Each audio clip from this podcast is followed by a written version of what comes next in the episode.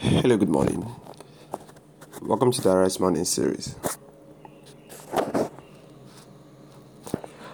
I trust you had a wonderful night's rest. It's a beautiful Tuesday morning. God is set to do something amazing in our lives, inspiring us to become great people. And blessing us every day.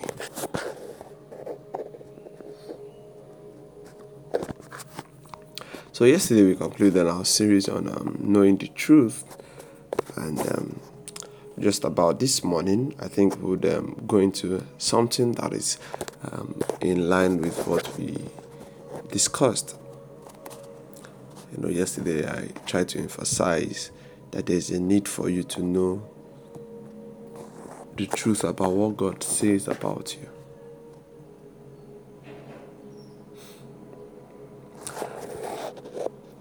But um, some persons have not really come to that consciousness that God really says something about me, which is um, which is bad because you'll be at a disadvantage if you don't know what God is saying about you.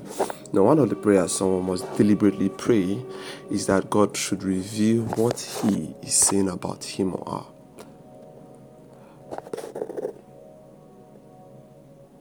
If you look at the book of Genesis, chapter 18, verse 17 to 19, and the Lord said, Shall I hide from Abraham that which I do?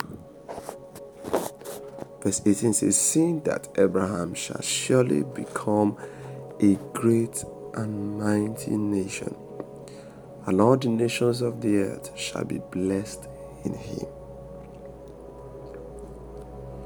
For I know that he will command his children and his household after him, and they shall keep the way of the Lord to do justice and judgment, that the Lord may bring upon Abraham that which he has spoken of him.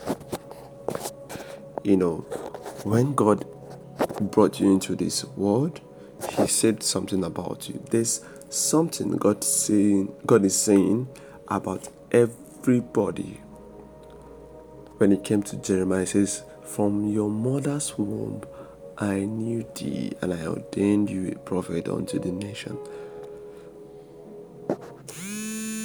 God doesn't live by chance.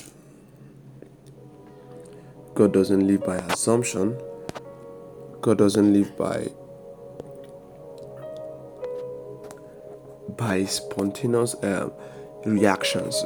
God is not. God does not. Um, God is not taking unaware, rather.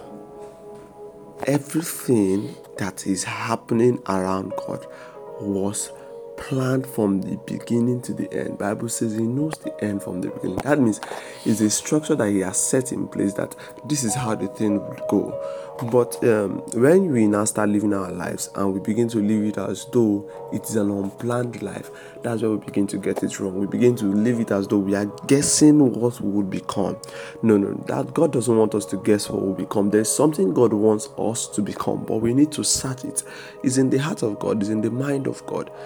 Some of the times, God um, reveals it to us in our own actions. Some of the times, God reveals it to us through people but I want you to come to that consciousness that there is something God wants about me. There's something God has designed for me to become.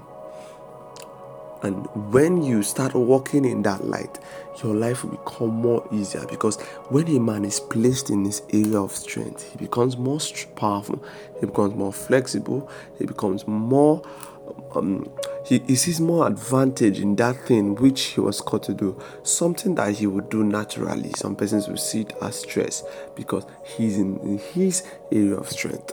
And that is what God wants for every man. This morning, we'll affirm this morning, I am a child of God. Christ in me is the hope of glory.